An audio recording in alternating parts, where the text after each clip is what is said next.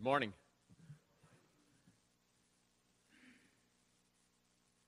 As we continue our uh, study in the book of Jonah, if you want to follow along, I'm reading from the uh, English Standard Version, beginning at verse 17 of chapter 1, and then we'll read through chapter 2. Um,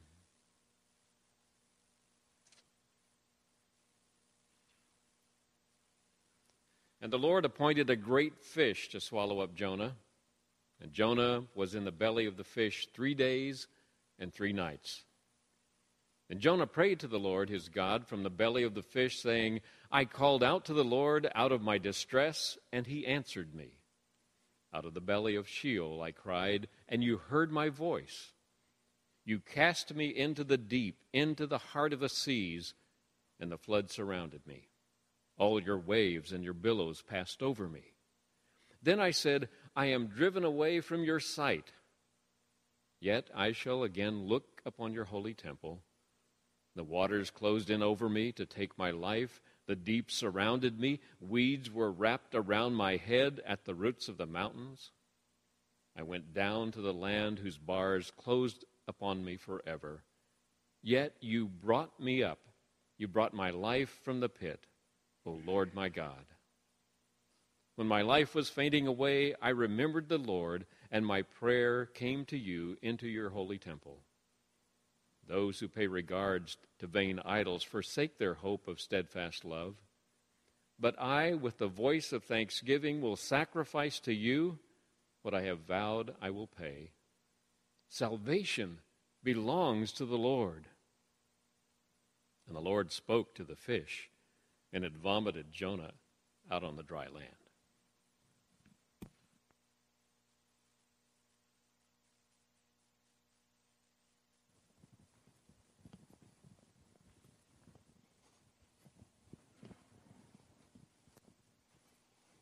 Thank you, Charlie. Good morning.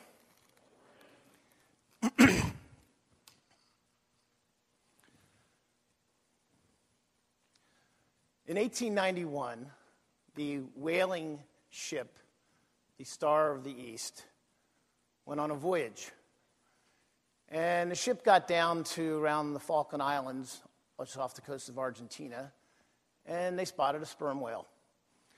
So they sent two the little boats out to get the whale. The first boat was able to spear the, spear the whale, the harpoon. The second boat, however, in its efforts to harpoon the whale, capsized. And one of the, one of the men drowned, and the other was missing. Well, eventually they were able to get this whale, pull it to the ship. The next morning began the process of dismembering it, and they removed the stomach and hoisted the stomach onto the deck. And they opened the stomach, and they found the man unconscious but completely alive. The story that uh, is the subject of this morning's sermon, the account, I shouldn't say story, the account, is, is perhaps one of the most universally known accounts in all the Bible. It's one of those few stories that people really don't know the Bible that well are familiar with it. It's just part of our culture from, from Pinocchio to Veggie Tales to to Finding Nemo, it, it's, it's become part of a culture. And, and I don't know if that's just because of it, it's a fascinating concept. You know, was it the questions, all the questions, right? Did this really happen? Was it a shark? Was it a whale? How did he live inside? How did he survive inside the whale? All those questions become part of the discussion and tend to make this passage results in the focus being on the great fish and not so much the great God at work.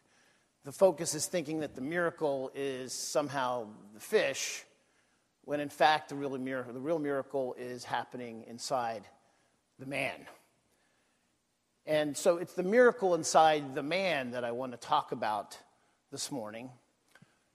but before we do that, I do want to make a couple of comments, observations in terms of foundation. I'm really big on foundation apologetics and really understanding logically why it is that I can put great confidence in this passage of Scripture, why I can rely upon it.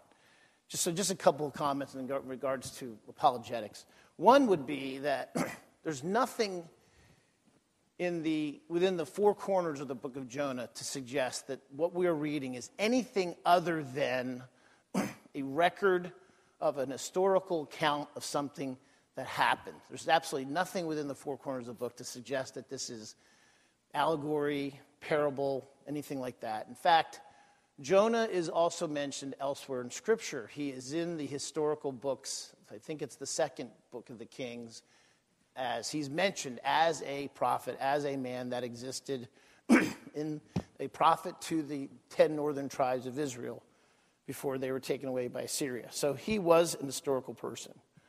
In terms of science, I already told the story about the, the uh, Star of the East whaling ship.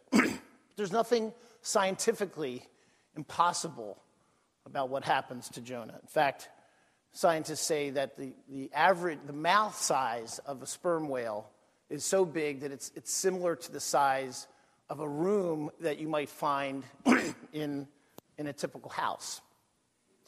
And lastly, I think about the words of Jesus.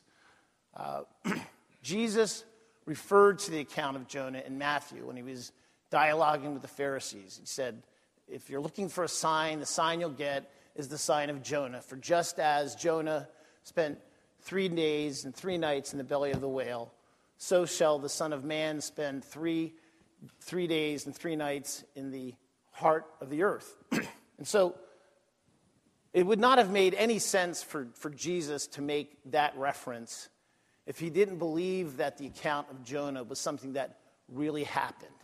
Because obviously, his death and burial was going to be something that really happened. And when Jesus gives authority to passages in the Old Testament, I think that's something we should pay very close attention to. Jesus himself said very clearly, I did not come to do away with the law of the prophets. I came to fulfill them, to give more meaning to them. So when the, when the one who existed before the foundations of the earth were created gives authority to a book, that's really pretty much all the apologetics that we need. Which takes us to the reality of Jonah inside this whale, this big fish. And admittedly, it is a it's a hard thing to get your brain around. It's understandable why you would get focused on how comfortable was it for him in there and how did he breathe was it dark and all those things. But it, interestingly enough, Jonah doesn't bother to talk about any of that. It, it kind of reminds me imagine if Neil Armstrong had come back from the moon and all he talked about was the conversation he had with God up there and doesn't tell any of us about, you know, how cold was it and how did the dirt feel in your fingers and all those things. So, but Jonah just goes straight to his dialogue with God inside the fish. And he makes it very, he, he almost uses the tenses. You notice in the beginning of verse 1, he, he goes from talking in the third person to the first person. And he goes from talking in the present tense to the past tense. That Jonah said this inside the fish. So it's almost like he's going out of his way with his use of the language to, make, to put us in there with him, to make it clear that he's talking about a spiritual mental process, not something that he reflected upon afterwards and realized, but a process that he actually went through inside the belly of the fish. Jonah was dialoguing with God, and God changed his heart there inside the fish. Jonah recognized that the Lord had caused this to happen to him, that the Lord had heard his cry, and that the Lord had been merciful and faithful to him. So, what happened? How did this happen? Was this, was this just an emotional response by Jonah? Was it was he a man of incredible mental discipline? Was this a, a, a, battle of the will and he just had incredible willpower to be able to change his thinking this way? We know It wasn't because he had a sponsor in there with him. He was in there by himself. So there wasn't anybody else, another person in there coaching him, giving him counsel. Was this just, this wasn't just a chance thing that happened? But I think the answer to that, there are clues in the text itself, verses 2 through 7, which is his prayer. And those clues are that, and it may not be obvious to you just reading the text, but each one of those verses, 2 through 7, are either a direct quotation of a verse from the Psalms or a very close reference to one of the Psalms. And I've put those references in the, in the outline that's in the uh, bulletin. And I'm not, I am not going to go through them one by one, but I have given you the connections to verse 2 through 7 and, and what Psalms that that's a reference to or a direct quote from. And I would encourage you to, to spend some time making that comparison. I think you'll find it interesting. But just as some, some examples, his reference to crying from the depths of Sheol, and this may depend on what your actual translation is. I think I'm reading from the NIV here. Crying from the depths of Sheol, that's a direct quote from a, psalm. The reference to the breakers and billows coming over his head, that comes from Psalms. Looking to the Lord in his holy temple, you're quoting the Psalms there. The Lord bringing his life from the pit. Again, either a reference or a direct, direct quote from one of the Psalms. So I think the takeaway here, and one of the first things I think it's important for us to take away from this, is that Jonah's revival was from him falling back on memorized scripture. Jonah had knew the word of God, and in his low point, that's what he fell back on. His meditation, this is something that Donald Whitney in his book Spiritual Disciplines for the Christian Life talks about. His meditation and his prayer was fueled by his memorization of the Word of God. And in Donald Whitney's book about spiritual disciplines, he, he kind of gives an interesting perspective to it the importance of scripture memory in those moments when we need to be able to pray and we need to meditate. He says, and Whitney talks about the fact that each verse we memorize is like a, is like a, a sword that we can polish and have in our arsenal. He said, The Word of God is the sword of the Spirit, but the Holy Spirit cannot give you a weapon you have not stored in the armory of your mind. Imagine yourself in the midst of a decision and needing guidance or struggling with a difficult temptation and needing victory. The Holy Spirit rushes to your mental arsenal, flings open the door, but all he finds is a John 3:16 and a Genesis 1:1. Those are great swords, Whitney says, but they're not made for every battle. And I think that's pretty good. It's interesting perspective on it, but it's something to remember that Jonah's prayers and his meditation and his revival was fueled by God's word. He could again see God for all of his, his attributes his sovereignty, his loving kindness, his omniscience. because remember where Jonah was at. Think about the wrong thinking Jonah had about God. First, it says several times in chapter 1 that he thought he could flee from the presence of God.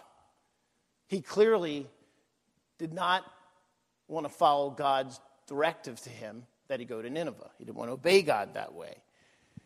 He certainly didn't share God's concern, God's holiness, and his concern for the serious sin problem that Nineveh had.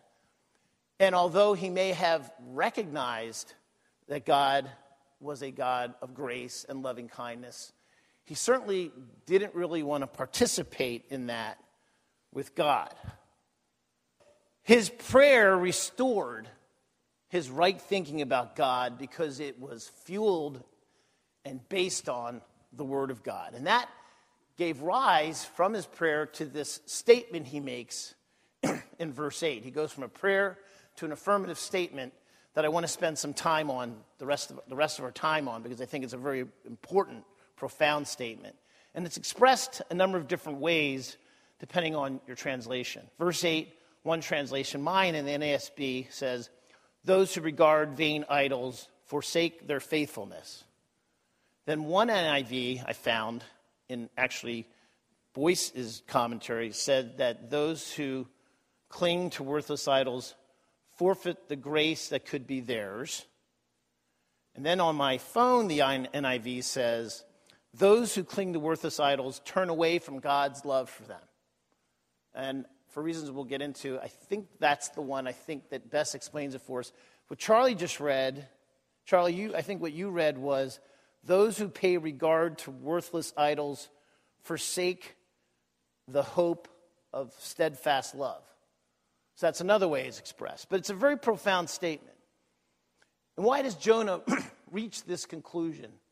He's in the whale and suddenly praying, and boom, he says this. And here's just the thought I had. And I could be wrong about this, but it's something that jumped off the page of me as I was studying this that maybe this is what's going on. That clearly Jonah, before, didn't want to go to Nineveh. And maybe it's because he just didn't have a heart from them yet, and he didn't have that motto, that message, that catchphrase, that thing that he felt he could say from his heart to them. And maybe, just maybe, from what he experienced, realizing from his meditation, my thinking about God was all wrong. I really had some false thinking about God. And, maybe that doesn't make me as different from the Ninevites as I thought I was. And maybe that's it. Maybe he's going, okay, I get this message now because I've experienced it in my own way. And, and, and I, this is the message, this is the message I need to bring to them. Just the thought. That's, this seems like from the timing, right after that, he's expelled from the whale and he's on to Nineveh. So that's, and right after that, he says, That which I vowed, I shall repay. So it just seemed to me that maybe this is it. You know, sometimes before you do something, you have to have that reason, that, that, that mission statement. And so maybe that's what this was for him. But what's the statement mean? what does it mean for us, especially in reference to idols? Idols, interestingly enough, is and false idols, is the struggle that occurs for the people of God throughout the Old Testament. It's the recurring theme. It's the recurring Achilles heel. It begins as far back as Abram, before he was called Abraham. God calls Abram out of Ur. And at the time, people don't realize this, Abram was very much involved in idolatry and pagan worship. That was the life Abram lived before Yahweh called Abram out of Ur. Just two generations later, Rachel, who was Abram, the wife of Abram's grandson Jacob, she gets caught. They're leaving her father Laban's house. And what does she get caught with? She stole the household idols from Laban, right? So it isn't as if Abram said, okay, God, I'm going to Ur, and then the idol worship is just a thing of the past. It's, it's something that they're still trying to work out, right? It's still there two generations later. Then they grow into a nation. They spend 400 years in bondage in Exodus. Does it go away? Certainly not. They, get, they experience the Exodus, they experience liberation from Egypt, from slavery. Does it go away? Certainly not. At the very same time, Moses is getting the Ten Commandments, calf worship, idolatry. It's still a struggle for them. And it's such an important issue for God. And it's such, a, it's such an important issue for God that it's the basis, the subject matter of the first two commandments, right? Commandment number one, thou shalt have no other gods for, before me. Commandment number two, thou shalt not make unto thee any graven images. And if there was any doubt that this was a serious concern for God, an important issue, God removes any doubt because after these two commandments, he actually explains to Moses why he's giving him those two commandments. What does he say? He says, For the Lord, we, we, we just sung the last song. We sung, He is jealous for me, right? We sung that? God says to Moses, For the Lord thy God is a jealous God. Now, I always thought that was the correct, that was the only translation of that, even when I had to memorize the Ten Commandments when I was a little kid. For the Lord thy God is a jealous God. But when you actually read the notes, another way that's translated is more direct. He says, my name is jealous. My name, I mean, that's not something we think about God saying. We think of other names, Yahweh, El Shaddai, El Elyon, all the different names of God. But that's not always the first one we think of. But in that moment, that's actually what he says to Moses My name is jealous. That's how strong God felt about the problem of idolatry. Why, what's, what's his problem with idols? Why is he so, why is he so concerned about it? And, and, and, and why, are, why is man so susceptible to clinging to idols? And those two questions kind of are one and the same, right? They kind of have to be answered together because to answer one is sort of to explain the other. And the person who does the best job of explaining it, God's problem with idols and our susceptibility to idols, is Paul in, in Romans 1, specifically verses 18 to 20. Paul explains the process. He basically said it starts God has revealed himself in nature. All of his invisible qualities he's revealed his sovereignty, his holiness, his omniscience, his immutability. Those things are well revealed to man. And what does man do? Paul says, we suppress the truth. We don't honor God for who he is in all these ways, and we don't thank him for, all, for who he is in all these ways. And Paul says that's precisely what leads to idolatry.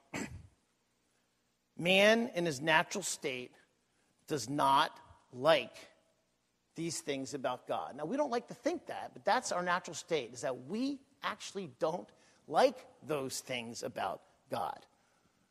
In our natural state, we resist and reject his sovereignty because that negates our control and our own autonomy.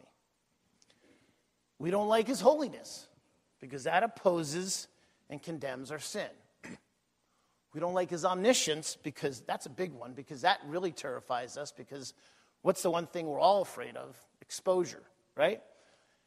and we don't like his immutability, which means the fact that God will never change in all the other ways. He will never change in his sovereignty and his holiness and his omniscience. And, and we actually don't like that either. It's kind of one of the examples I read was it's kind of like if you knew your boss was going to be retiring in a year and he was really strict, you may be more willing to tolerate that because you know it won't be there forever. If you've ever had a, I remember having a really strict teacher, I think in fourth grade, but I knew it was over in June, right? But if I was told then, you know what, you know, that strict teacher you have, she's going to be your teacher until you're 20. I mean, I think you'd start resenting that about her a little bit more. But that, and that's kind of how we are to God. His immutability even bothers us because we know he's not going to change in any of the other ways. So, now I was at Jeff's house yesterday, and I was actually at Mike Hampton's house, and I didn't see any idols in their house. I wasn't looking, but I assume there weren't any. And I can't explain, I'm not an anthropologist or sociologist, so I can't explain why in our culture, our suppression of the truth about God, our resistance to the attributes of God, don't manifest themselves in that way. Why it manifested itself in idol worship for the Israelites I don't know. That's the way it manifests itself. Well, how does it manifest itself for us? How does our suppression of the truth about God in our lives kind of come out in the wash? What do we create? We create private spaces, right? We create rooms, we create closets, we create monuments to ourselves, we create belief systems we create in our own lives corners where we convince ourselves that God or some part of God, some attribute of God, isn't there. Maybe it's His holiness when it comes to a relationship we're in, or our computer, or our cable bill, or just our thought life. Maybe, maybe it's His sovereignty when it comes to our bank account or our calendar. Maybe it's his omniscience, simply, maybe it's just a matter of simply living as if God's not with us Monday, Tuesday, Wednesday, and Thursday, and he doesn't see everything we do. Maybe it's just living in that kind of fog where during the work week he's kind of off waiting for me to show up again on Sunday. But when we do that, It's a serious issue because when we do that, we are essentially worshiping a false God of our own creation. And it's not much different than idolatry. And I think it creeps up on us very easily. And I was given a really good reminder of that earlier this summer. And I've got my, my sister and her husband here today, and, and they know a little bit about this story. But, but I'll tell this. Some, some of you know that I have a cousin on the East Coast who I've been sharing since last summer, talking to her about spiritual things and Christianity and sharing things with her. In June, she's, she's raw. My sister's here. She knows. She said she, that this cousin is raw. I mean, she is every bit New Jersey. And so that some of that showed up in some things that she would post on Facebook. Well, I took the liberty one day of now I shouldn't have you don't text things like this. That's one another lesson for another day. I shouldn't have done this by text. But I sent her a text that said gently, you know, if you're going to call yourself a follower of the Jewish carpenter, you might want to think about putting a filter on some of the things that you, you put on Facebook. I tried to be nice about it, but I did want to make the point humorously. Well, it wasn't really received very well. Not at all. And, and I even tried apologizing, and, and it just wasn't received very well. In fact, pretty poorly. She, she decided to basically defriend not only me, but pretty much all of our family out here that's Christian. And I remember kind of chuckling at that and, and being pretty cynical and thinking, you know, what's she thinking? You know, what's she going to do? Defriend God? You know, can you, you can't defriend God. So what's she thinking? And, and but the cold shower I got came later that night because the very same day of all that, we were at my um, my nephew who's here, his graduation at UC San Diego, and so at the end of that, I had to go to a work party that night, and I was late because I was at the graduation. And when I got to this work party, dinner party, the conversation had already kind of deteriorated. And, and whether it's because I was tired or lazy, I, I really, and I'm, con, I'm in, in confessing this, that I really did very little to get the conversation to a better place. In fact, if anything, I pretty much just got on the train and went along for the ride. And I, and I told Jeff about this the very next day in church because I didn't feel very good about it. But it was a, it was a great splash in the face for me because it was a real reminder in my cynicism to my, to my cousin. And ha ha ha, did she think she could do defriend God? I got the great reminder that we all kind of defriend God. We all have our corners where we do that, don't we? We all have, we all have these corners where we try to think that God's not involved in that part of our life. And it might be something as subtle as that thing that you're anxious about that you don't want to surrender to God, that thing that you just love worrying about. Even that is a form of it because you're not recognizing His sovereignty when it comes to that, that thing. But when we consistently do that, when we consistently sub- substitute the worship of God in all of His attributes with our own creation, it is perilously close, very similar to idol worship. We cling I'm reading this because I wrote it down. I want to get it right. We cling to false idols whenever we fall back to these places, closets, rooms, boxes, belief systems that don't embrace all that God is. And Jonah says that when we do that, we forfeit or turn away from God's loving kindness, God's grace. Why is that? Why is that? Well, I think one reason is that until we fully embrace all that God is in all of his attributes, we really can't understand our desperate need for grace. It's, it's, it's Isaiah's experience, the prophet Isaiah. Here we're talking about prophet Jonah, who tried to flee from the presence of the Lord Isaiah's experience as a prophet was jump started by a direct presence of the Lord experience. In Isaiah 6, Isaiah sees the Lord seated on the throne in his temple. He sees the Lord in all of his attributes, in all of his glory. He sees the Lord for all he is. And what's his response? Woe is me. I'm ruined. Desperately need grace. And that's what jumpstarts Isaiah in his ministry. But man, in his natural state, when we're in our natural state, we really don't experience that because we resist and we fight against the truth about God. And what do we do? We separate and remove ourselves from that. Like Jonah. Jonah tried to flee from the presence of the Lord. But the problem is that when we remove ourselves from those things about God that we can't deal with, we also remove ourselves from God's loving kindness and His grace. Because one thing that we can certainly say is that for those who embrace God for all He is and accept the salvation He's provided through His Son, grace is certain. Just like Paul said, there is now, therefore, no condemnation for those who are in Christ Jesus. If we resist His immutability, for example, we miss the fact that He's also immutable in his loving kindness, right? He's not just immutable in his holiness or his omniscience, but he's also immutable in his loving kindness. And I read this verse at the end last week, and I'll read it again because I think it's a great passage.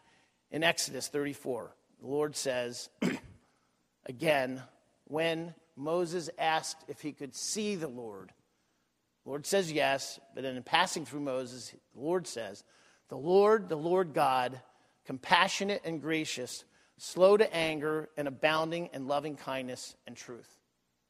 Now, that's, think about it, that's the Lord's own resume, right? That's the resume that he gives Moses. Moses, if you don't remember anything else about me, remember this. Here's my tagline The Lord, the Lord God, compassionate and gracious, slow to anger, and abounding in loving kindness and truth. He's immutable that way too, but if we don't want to accept the other ways in which he's immutable, we can easily miss this.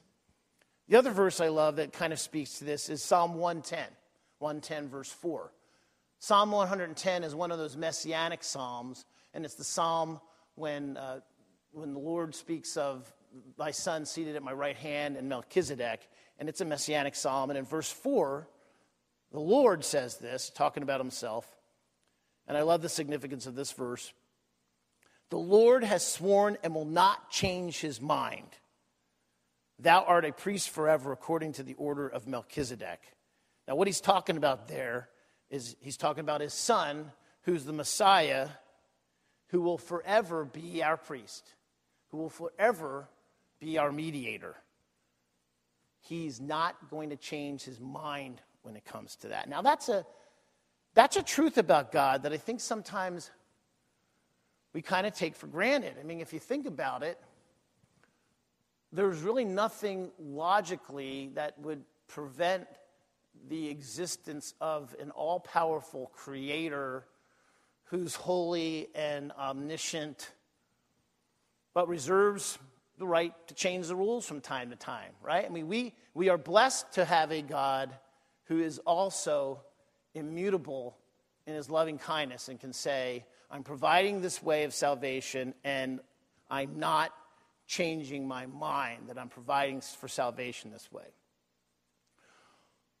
When we cling to our closets and our boxes and our false thinking about God, we are less likely to recognize on an ongoing basis our need for grace from a God who is immutable in his loving kindness. The second reason why those who cling to false idols forfeit or turn away from God's grace is that when we are in those places, we are less likely to see God's grace at work in our life. And that's why I, like the, the use of turn away from God's grace rather than forfeit, because when I think of forfeit, I think of sports. I think of you lose, something's taken away from you because you did something wrong. And, and somebody comes along and takes something that you had. I don't think you can think about God that way. God's, God's grace in our life continues. And when we fall away from Him, He doesn't decide to change and take something away from us. I think it's better to think of it in terms of when we stop recognizing God for all He is and worship false God, can I say that? We lose the ability to see the ongoing grace that God provides. It's not that God takes away something He was giving. We turn away, as in we are no longer to see. So I think turn away from God's grace is a better way to look at it than this idea of forfeit. We turn away from the grace that's available to us.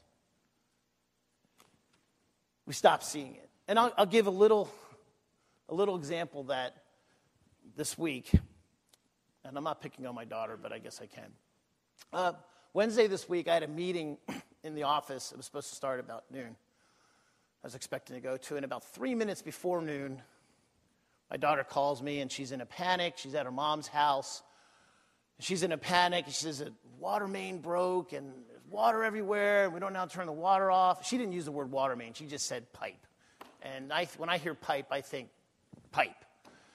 I think water main burst and there's water in the street, and I don't, we don't know how to turn the water off, and our water bill's going to go through the roof. Help! And okay, get in the car. She, fortunately, she doesn't live that far from my work. Go over there to see what's going on. Well, it turned out that wasn't quite that. It was a PVC pipe that comes out of the ground, you know, land irrigation pipe that was standing up out of the ground. And somehow the hose got wrapped around it and, and yanked on the hose, and it broke.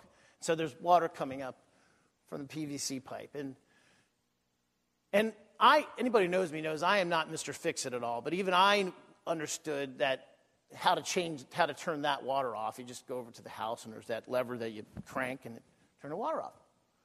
Well, because of the timing of all this, and Evan Ray thought I was a hero.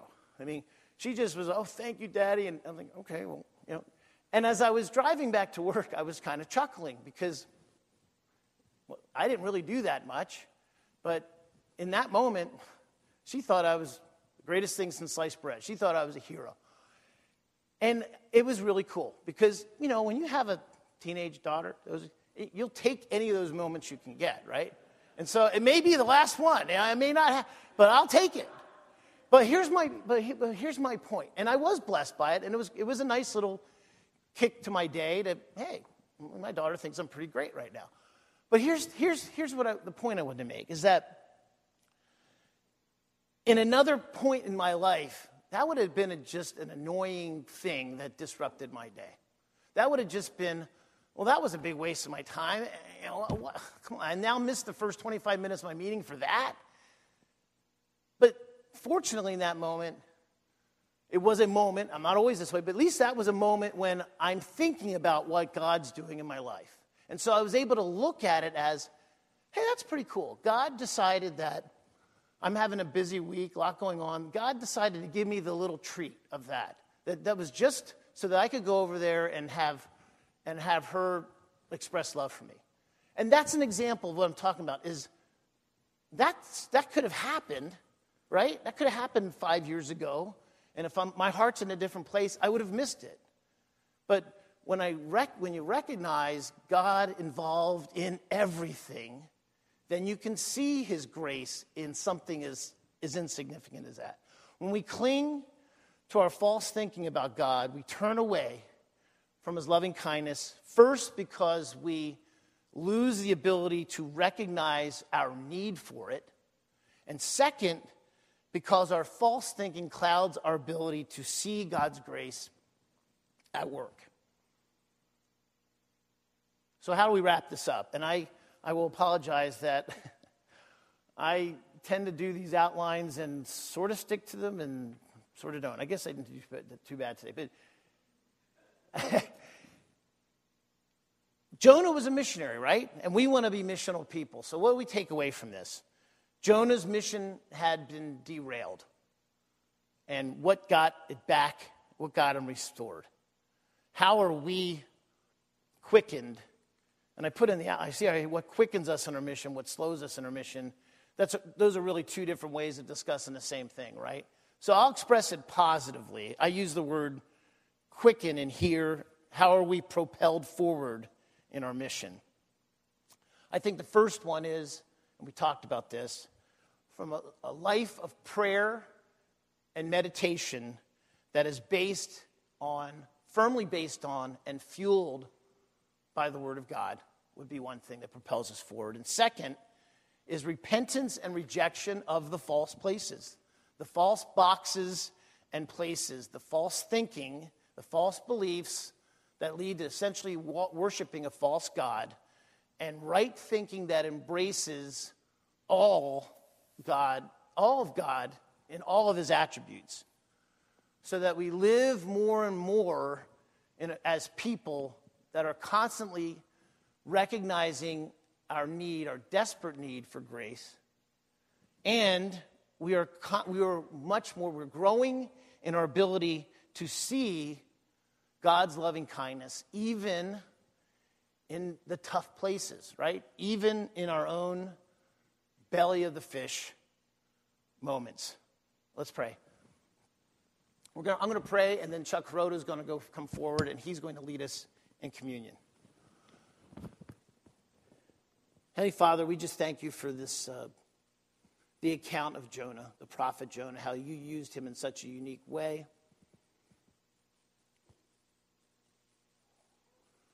We thank you this morning for the reminder that um, we can so easily fall away and fall into worshiping a false God, to not right thinking about you. That in our sinful state, we resist all the things about you, all of your attributes. But we thank you, Lord, that you have given us the Word of God to revive us, to pray on and meditate through and be propelled forward in the things that you have given us to do.